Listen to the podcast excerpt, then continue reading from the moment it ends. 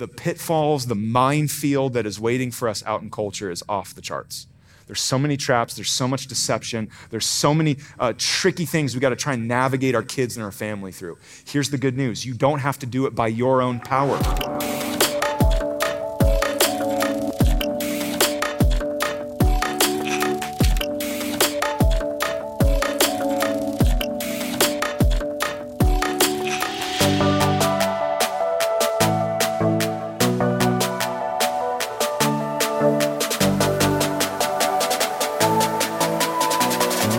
To Shelter Cove Online. We are so glad that you're joining us today for this sermon. We hope and pray that this message encourages you, that you learn something, that you enjoy it.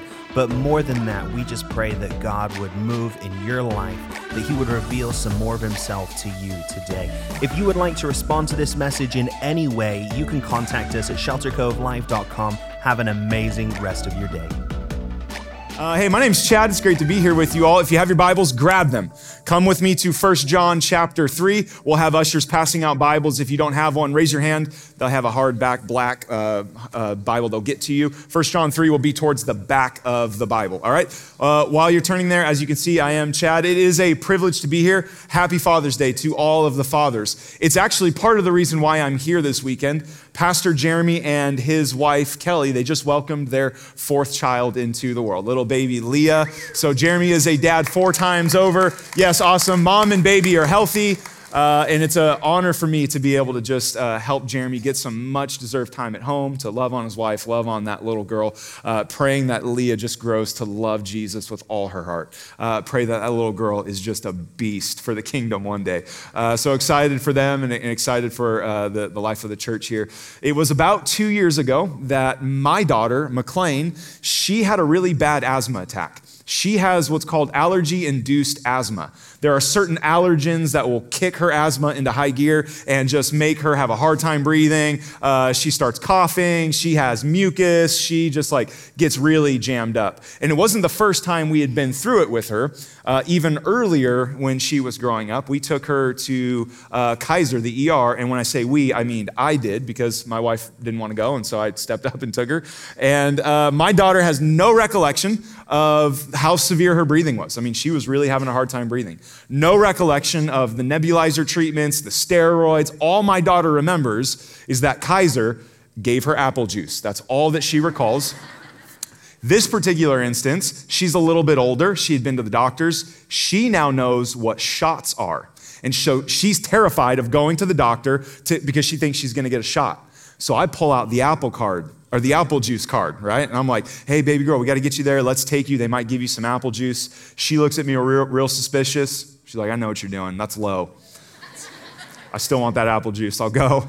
So we go to the Kaiser, we go to Kaiser, go to the ER. I am pulling her out of the back of my truck. She's coughing so hard at this point that it kicks her gag reflex into gear, which then causes her to vomit all of the mucus that's in her upper airway and all of the semi-digested chicken nuggets and mac and cheese in her stomach. All out onto me. It's 10.30 at night. Haven't slept well in two days. I'm tired frustrated. She throws up onto me and time like stands still. I'm holding my daughter covered in vomit. Her poor little eyes she's got these beautiful big blue eyes. They're all red and bloodshot. And it's like time freezes. And then in the cutest little voice she goes, Daddy, do you think they'll still give me apple juice even though I froed up? and in that moment, covered in vomit, tired, I was filled with just filled with love and compassion for her. Come on, baby, we got to get you go. We got to get you squared away. And luckily, I had to change a shirt. We, we get it all figured out. The reason why I tell you this is not because I'm trying to portray myself as Father of the Year. In fact, I tell you this because of these, the exact opposite. I'm a sinner. I am sinful. I am a selfish man. There is nothing good in and of me except the redemptive work of Christ. If, though, I'm able to have that kind of love and compassion for my kid, how much more does a perfect Heavenly Father love us? Like I was looking at James up here holding little baby Dean. Baby Dean's not contributing anything to him. He's holding him, having to hold him up. Talk to James afterwards. I bet he felt so much love in his heart just looking at his little boy right there.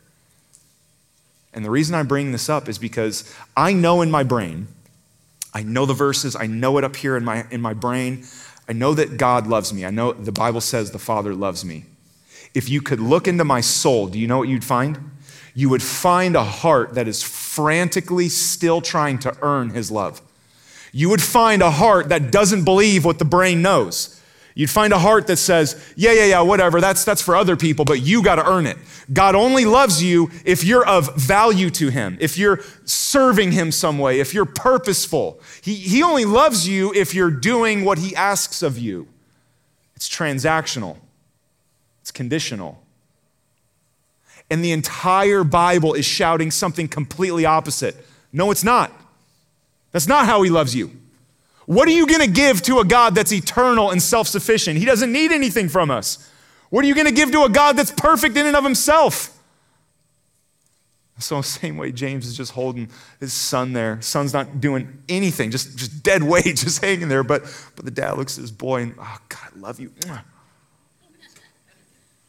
How much more? If we're capable of that, we're sinners. If we can feel that, if we are capable of that, how much more does a perfect father have that for us? And, and, so that's what I wanted to do today. I wanted to just dedicate some time to look onto the counsel of God's word and see all the different ways the Father loves us in the hopes that we might get it out of our brains and into our souls.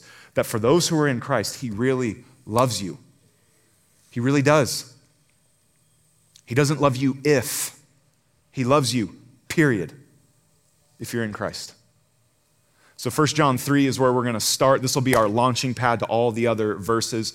Uh, the, the whole idea behind the sermon came from 1 John 3, because here's what he says. He says, See, see what kind of love the Father has given to us, that we should be called children of God. And so we are. The reason why the world does not know us is that it did not know him. So John here goes, Look, gaze upon, meditate, just focus your attention on the kind of love the Father has given to us, that he's made us his children. So let's pray and ask the Lord for help, and then we'll do that. Jesus, we need your help. Spirit of God, I pray, Lord, I pray that you would illuminate our minds. Give us eyes that see and ears that hear. Awaken our hearts to the love that you have for us. I, I don't know why, God, it's just still so hard for my soul to really trust and really rest that in Christ I have all the love of the Father. There's nothing more to add. But today, as we look at the word, as we see all these different ways you, you practically love us, help us, God. Would this not just be head knowledge? God, it's not sufficient to just be head knowledge. This has got to get down into our bones, it's got to get into the lowest, deepest, darkest parts of us. And I pray your help with that, Lord. In Christ's name, amen. All right, in your notes, seven different ways. Pick seven because I come from Baptist roots. Baptists love sevens and we love alliteration, anything that starts with the same letters. We can't help it, it's just how we're brought up. So here's seven ways that the Father loves us. This list is by no means exhaustive. In fact, I think for all of eternity, we're going to be trying to discover and figure out all the ways the Father loves us. But here are seven ways to just kind of prime the pump for us today. Number one, our Father loves us sacrificially sacrificially. Probably the most important or most famous verse in all of the Bible. And it's famous for good reason. John 3:16. You want to talk about an efficiency of words, it doesn't get much more efficient than John 3:16. Like almost the entire counsel of God's word, bam, right there in a verse. For God so loved the world that he gave his only son. Whoever believes in him should not perish, but have eternal life. Now, as well known as this verse is, there's a lot happening in the verse that rarely gets talked about. So let's tease this out just a touch. It starts here for God. What do we mean when we say the word God? The God of the Bible is Trinitarian, three persons, one essence. That's very confusing. What exactly do I mean? I mean, there's like one DNA of God, like God's stuff with three particular persons that share in that. There's not really a good illustration in, in creation of the Trinity there's, there's stuff that's close, but nothing that's like spot on.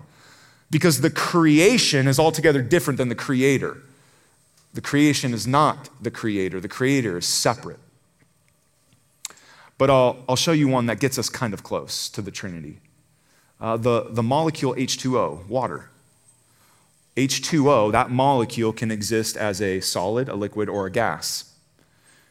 Now, this breaks down because that, that gets you to modalism, which is a fancy theological heresy, but it gets you down the wrong road.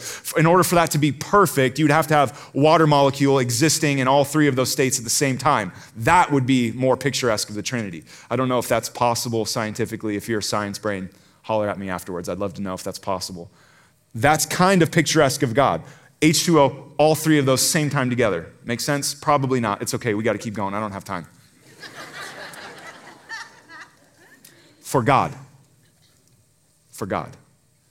More specifically, first person of the Trinity, because it says gave his Son, the Father.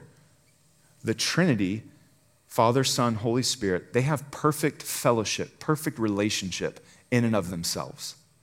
God didn't create you and I because he was lonely. He didn't create you and I because he was bored. He had perfect love and community and fellowship, self sufficiency in and of himself. For God the Father so loved the world. Who's the world? The world is us, humanity. Uh, humanity, regardless of your skin color, regardless of the language you spoke in your home of origin, regardless of how much money you make or don't make, regardless, every single human on the planet, humanity. For God so loved the world. Why is it impressive that He loved us? It's impressive because you and I have a major problem. There's an anthropology described in the Bible that's radically different than anything you see in our culture. It says humans, you and I, are born with a major spiritual problem. We have a sinful nature. This, once again, is across the board. Doesn't matter your skin color, doesn't matter the home of origin you grew up in, it doesn't matter any of the separations and walls we put up in our day and age, all of that is gone. Every single human has a sinful nature. This is why obedience to the scriptures is difficult. This is why when God's word weighs on you, you're like, I don't like that. This is why you never have to teach a two year old how to disobey. They instinctively know how to do that. Where'd that come from?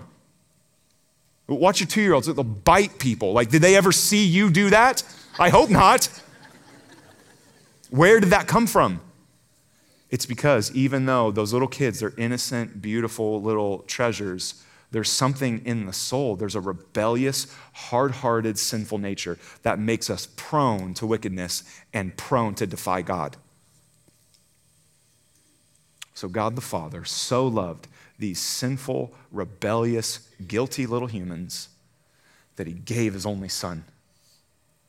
Now, if you, remember, if you memorize that verse in an old translation, there's a word for God so loved the world. He gave his one and only begotten yeah, you did memorize it in those old translations, huh? Begotten. It's in the Greek, monogenes. It means of the same kind. That's how we know the Son is equal to the Father. It's of the same kind. Uh, uh, God begets God. It's of the same stuff, that same God DNA. The Trinity is, is broken up now at this point. The perfect fellowship, the perfect community that was there. The Father sends the Son to rescue these guilty, hard hearted little sinners. And, and the only picture the Bible can relay that makes it make sense for us is, is a father sacrificing his son for a guilty party. The, the only way that our feeble language is, is able to communicate that kind of separation, the break in the perfect community of the Trinity, the sending of the son for a guilty party. And the son doesn't go begrudgingly. The son doesn't go resentfully. He's not like, ah, oh, geez, dad's always telling me to clean my room. I got to go now die for people. He, he goes joyfully. He, he goes for the joy set before him, Christ endured the cross. That's Hebrews 12. Because there's perfect community, there's perfect fellowship. The son goes and dies for us. So that whoever would believe in him never perishes but has eternal life. What does it mean to believe? What does that really mean? Do I just intellectually acknowledge there's some guy named Jesus out there? What does that look like? Belief, the best way I know how to describe it, uh, the, the picture that comes to mind is like someone playing poker and they push all their chips in. It's almost like betting. Like, I'm willing to stake everything on this. And so, what I mean by that is it's not just intellectual, it's not just I, I, theoretically agree with this. My soul, my heart takes confidence in, in this single fact that by Christ's wounds, I am healed. Because Christ shed his blood on the cross, all of my sin can be forgiven. All of it. Nothing more for me to contribute, nothing, for, nothing more for me to add. God's not like, hey, I'll forgive your past and present, but then you got to act right from here on out. Otherwise, I'm taking it back. It's not how it works. I'm pushing all my chips in that because Christ bled out on the cross, he has wiped all my sin clean, far away as the east is from the west. Yeah, but Chad, I have so much sin going on right now. Chad, I have so much rebellion and so much wickedness going on right now. How could he possibly do that? Don't I have to work for it? Don't I have to earn it? Don't I have to like string together at least a week or two of, of goodness before he'll give it to me? No, no, see, that's the earning mentality. And the Bible's gonna slap that idea in the face. The Bible goes, Your righteousness are like filthy rags before God. Your righteousness sucks before God. It's offensive. It does nothing to move the needle for God. Christ is what saves us. It's Christ's shed blood and his imputed righteousness to us. That's what saves. And that's what John 3:16 is saying. Push all your chips in on Jesus. If he can't save me, nothing will save me. For God the Father so loved us, broke up the Trinity and sent his son. But that's not all. In your notes, our Father gives good gifts. I'm not talking about like PlayStations or cars or boats. He, he gives a different kind of gift. I'll show it to you here. This, this passage always makes me laugh because I like to play pranks on my kids, and, and I feel like the dad he has in mind in this passage does that. Verse 11 out of Luke 11 What father among you, if his son asks for a fish, will instead of a fish give him a serpent? Hey, dad, like, you got any sea bass? Boom, here's a snake. Uh, or if he asks for an egg, we'll give him a scorpion. If you then, who are evil, see, there's a sinful nature. Jesus is pointing out our sinful nature. If you then, you're evil, know how to give good gifts to your children, how much more will the Heavenly Father give the Holy Spirit to those who ask Him? So here's the good gift. You and I are evil, but we know how to give gifts that make our kids thrive. How much more does the Father? He gives a gift called the Holy Spirit. There's a lot of confusion about the Holy Spirit, usually because there's some, there's some weirdos on TV that do some weird things under the guise of the Holy Spirit, and it's not supported by the scriptures. Now, don't get me wrong, the Holy Spirit does miraculous things. Yes and amen to that. But I'm not sure it's some of the, the weird things that we see on TV. The Holy Spirit is the third person of the Trinity, fully God, fully eternal, co equal, co powerful with the Father and Son. And here, this text is saying when you and I come to belief in Jesus, the Spirit of God is given to us. It takes up residence in our soul. We become a temple, we become a dwelling place for God Almighty. And He starts to rewire and rework the sinful, broken nature. That sinful nature that makes us instinctively hostile, he, he starts to straighten that out and make us now start to crave righteousness where we used to resent the things of God and, and find it oppressive, he starts to show us how beautiful, how good it is. He starts to show us how freedom is found in submission to God. He starts to show us that obedience isn't meant to crush you. Obedience isn't meant to keep you from having fun. It's actually meant to, to show you how to flourish. C.S. Lewis said it great. He said, Obedience is God's manual for how the human machine works. Do life this way. It's for your flourishing, it's for your good. So God isn't up in heaven being like, I want you to be miserable, no fun, no laughter. I want you to be sexually repressed, only listen to lame Christian music. I want you to never have any good food. I want your life to be terrible. It's not what He's like. He designed pleasure. He designed goodness. He designed awesome music. He designed awesome food, awesome drink. That's all His idea. But he's like, My son, my daughter, let me show you how it works. Life is here. And the Spirit is what empowers us to actually live that, to actually practice it. There's all these cool things in the scriptures. The Spirit leads us into all truth. The Spirit regenerates us. The Spirit renews us. The Spirit gives us new birth. The Spirit gives love, joy, peace, patience, kindness, goodness, gentleness, faithfulness, self control. All those things are from the Spirit. The Spirit is the same power that resurrected Christ from the dead. And if He can resurrect Christ, He can resurrect our lives. This is good news. It means we don't have to do Christianity by our own strength. Number three, our Father is attentive to our needs. He knows very closely what's going on in our lives. Love this passage here. This is one of those texts that I go back to all the time. Uh, you saw Matt Rocha earlier sliding down on that video. He'll be up here in, in the tubs. Matt Rocha and I have talked about Matthew 6 quite a bit. Uh, this is a text him and I, we go back to all the time uh, because I, I forget. Here's what it says Therefore, I tell you. Now, watch this. Do not be anxious. Do you see it? That's in a command form. Don't be anxious. How many commercials are out there right now for anxiety medication? How many articles are being published every single day about how to manage your stress? Five tips on how to manage your stress. Buy this essential oil diffuser and mix lavender and whatever, whatever weird potions that you voodoo people are into, and, and it makes you like relax and calm down. Jesus goes, Don't be anxious about your life, what you will eat, what you will drink, nor about your body, what you'll put on. Is not life more than food and the body more than clothing? Look at the birds of the air. They neither sow nor reap nor gather into barns, and yet your heavenly Father feeds them. Jesus goes on, he goes, Look at the fields, the grass. Look at how beautifully the grass is clothed. California got a grip of rain this year. The fields, uh, like March and April, were beautiful, were they not? Just brilliant yellows and purples and oranges all over the place. And Jesus goes, Not even Solomon was dressed like that. King Solomon, who brought in 50,000 pounds of gold every year during his reign and rule. The dude's dressed in ancient Versace, ancient Gucci. He's just balling out of control. And Jesus is like, Yeah, the grass is clothed better. Not even Solomon was dressed like the grass. If God takes care of grass, how much more will he take care of an image bearer? You bear his image, his thumbprints on you. God doesn't know you on a macro distant level. He doesn't know you from like 30,000 feet up. He, he knows the hairs that are on your head.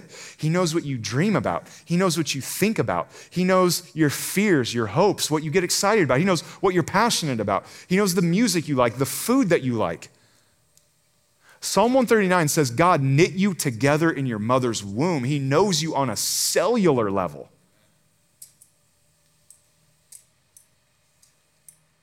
And Jesus finishes this passage. He, he says, Here's what you do your Father already knows what you need.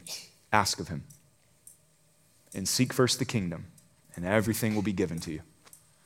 Make your life about Jesus. Grow in your walk. Know the scriptures better. Grow in your obedience. Surrender your life more and more. Everything you need will be given if, you, if that's your pursuit. Number four. You're not going to like number four. Sorry. Our Father lovingly disciplines us. He lovingly disciplines us.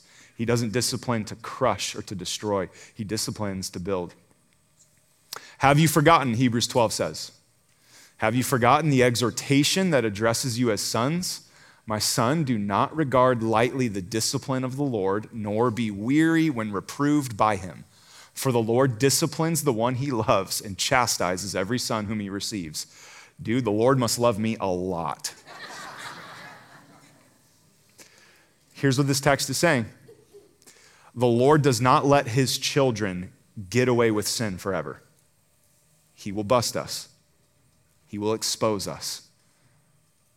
He will. scary. It is not a sign of God's favor. It's not a sign of God's grace if you get away with sin for your whole life. That's actually reminiscent of Romans 1, where you are turned over to your sin. That's the passive wrath of God. No, a true son gets exposed. A true son is outed. A true son will be corrected, disciplined. It's not pleasant, it's brutal. Anybody that's been disciplined by the Lord knows it's painful. But it yields a harvest of righteousness. Sometimes the Lord is like, listen, I just love you too much. I can't let you stay here. Uh, back when I was in in college, I was doing drugs, I was smoking weed and partying, and I was just living crazy. Uh, and, and, I got caught all the time. Caught by the parents, caught by police. There may or may not have been an incident uh, in Yuma, Arizona with the California Border Patrol. Uh, there may or may not have been that. I don't know. Uh, I got caught all the time. And I remember I was constantly trying to cover my tracks. I always had eye drops. I always had cologne and gum, make sure I didn't smell dank and make sure I didn't get, smell like a, a, weed store. Like I wanted to make sure I was getting away with it. And then I had these friends who never tried to cover their tracks and they got away with it scot free. I'm like, why am I always getting busted? I look back on it now and go, oh, the Lord loved me like a son. Son, I, I love you. I can't let you do that. So he disciplines. Not to crush, not to, not to break down, to build up. Next in your notes. Our Father reassures us. Romans 8, another great text to just anchor your soul in. Um, here's what it says For all who are led by the Spirit of God are sons of God. You did not receive the spirit of slavery to fall back into fear, but you have received the spirit of adoption as sons. That's that third person of the Trinity, God Almighty. And by that spirit we cry, Abba, Father. The Spirit Himself bears witness with our spirit that we are children of God. So I love that the word Abba is used there. That, that's Hebrew for dada. Uh, it's Hebrew. My little daughter, McLean, she has come up with nicknames for everybody in the family. She has nicknames for me, my wife, uh, her two siblings. I don't have time to explain where this came from, but she calls me Dada Roongoon. That's what she calls me. Um, that's Abba. That's like the heart behind that. In you, in, in, the, in those who are in Christ, in those who are followers of Jesus, the Spirit of Almighty God, when the dark nights of the soul come, when God feels distant, when, when it's been dry, does that make sense? When, when your walk has been dry, the Spirit of God reminds the soul hey, that's dad. Hey, you got a dad that loves you. Hey, don't forget, you're his son, you're, you're his daughter. He's got you. He hasn't abandoned you. He, he's not going to leave you. He's not going to forsake you. I know this season is rough. It's for a purpose. My child, my son, my daughter, don't lose heart. Rest. Your father has you. The Spirit whispers that. The Spirit encourages our souls. It reminds our soul you're a son. You've been adopted into the family. And there's nothing that's going to pull you out of God's hand. What, is there strength out there stronger than God? Is there something out there stronger than God Almighty that can pull you out of His saving hand? If there is, let me know. No, son, daughter, I know it's been hard. I got you. The Spirit whispers that. He reassures us like a good dad does. Sixth in your notes. Our Father strengthens us. He strengthens us. Isaiah 41. Fear not, for I am with you. Be not dismayed, for I'm your God. I will strengthen you. I will help you. I will uphold you with my righteous right hand. There's a lot of talk in our day and age right now about toxic masculinity. You're hearing this all over the place. And what you're seeing in culture is this push, is this pressure from culture to feminize men. Now, here's how all good deceptions work there's elements of toxic masculinity in the culture that truly are toxic.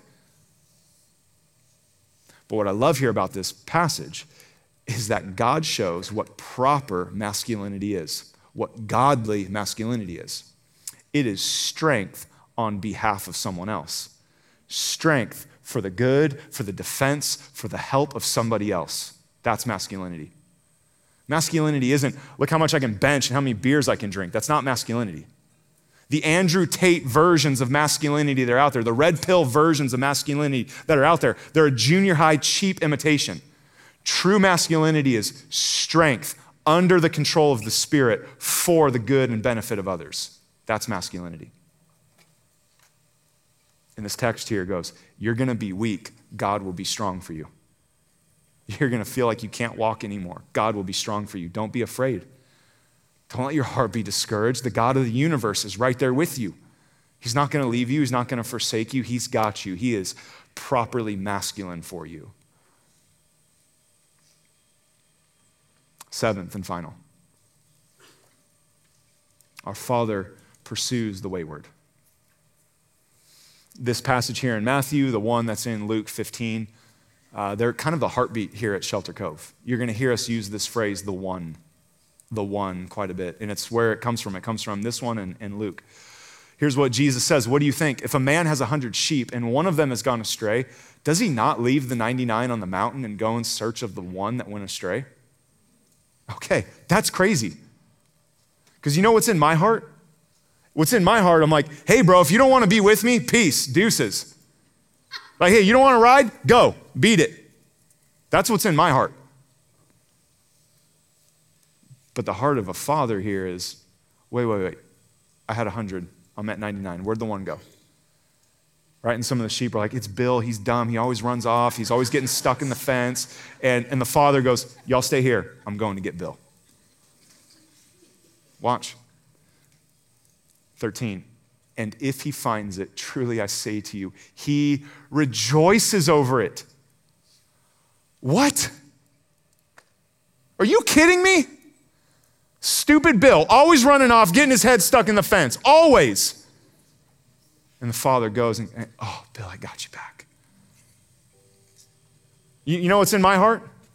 See Bill with his head stuck in the fence, smack and be like, You idiot, come on, stop running away. That's what's in my heart, not a heavenly father. He rejoices over it more than over the 99 that never went astray. So it is not the will of my Father who is in heaven that one of these little ones should perish. God doesn't want people to perish. It's not in his heart to judge and condemn. That's not what he wants to do. He will because he's just and he's perfect. Make no mistake, he won't be mocked. But he loves to extend mercy, he loves to forgive and capture the wayward. So, as we close our time up, there's two groups of dads in here I want to talk to. There's dads that are following Jesus and dads that aren't. And to the dads that aren't, my call to you today is return home. Maybe you're stupid Bill, head always stuck in the fence, always wandering off. You got a father who doesn't stand with his arms crossed, doesn't stand with his brow furrowed, and he's got this look of disappointment on his face like, you idiot. It's not our father. Father rejoices. He leaves the 99 and chases after you. That's the heart of our father to save and redeem. So come back to him. Like, are you tired of your sin yet? Maybe you're not. I've been there. I haven't been tired of sin yet, but maybe you're here today and you're tired. Come home. Come home. You won't be met with condemnation. You'll be met with grace, forgiveness. And then to my dads that are following Jesus, the pitfalls, the minefield that is waiting for us out in culture is off the charts. There's so many traps, there's so much deception, there's so many uh, tricky things we got to try and navigate our kids and our family through. Here's the good news you don't have to do it by your own power. You've been given the Spirit of God Almighty to lead. Go to Him, lean on Him, renew your reliance on Him today. Like, let's just be straight. We're not that smart. And every wife said, Amen. We're not that smart. It's okay. You've been given the Almighty Spirit of God, the eternal, powerful God of the universe. You have access. Renew your reliance on Him for the sake of your own walk and for your family. Let's pray. Thank you, Lord, for your goodness. Thank you for your kindness towards us. Jesus, I, I, pray now that you would sink into our hearts just how much you love us. Please, God, get it out of my head. My head knows it, but my heart has a hard time believing it. Get it out of my head into my soul. Because of Christ, there's, I'm reconciled. There's nothing more to add or contribute. Uh, you got me. And I pray that for my friends here today. And for those that would sit in these seats and go, man, I'm wayward, please come home. Come home today. Come to a Father that rejoices over you. It's simple, it's just a simple prayer of the heart Jesus, save me. Jesus, rescue me. There's no big flowery words you got to pray. There's no crazy eh, spiritual experience you got to have. You just come to Him in humility. And for my dads out in the grind, trying to do this, trying to walk it out, it's hard out there. Spirit of God, we need you. Renew our dependence on you. Make us depend on you more. Teach us to lean on you, to rely on you more. I pray this in your wonderful name. Amen.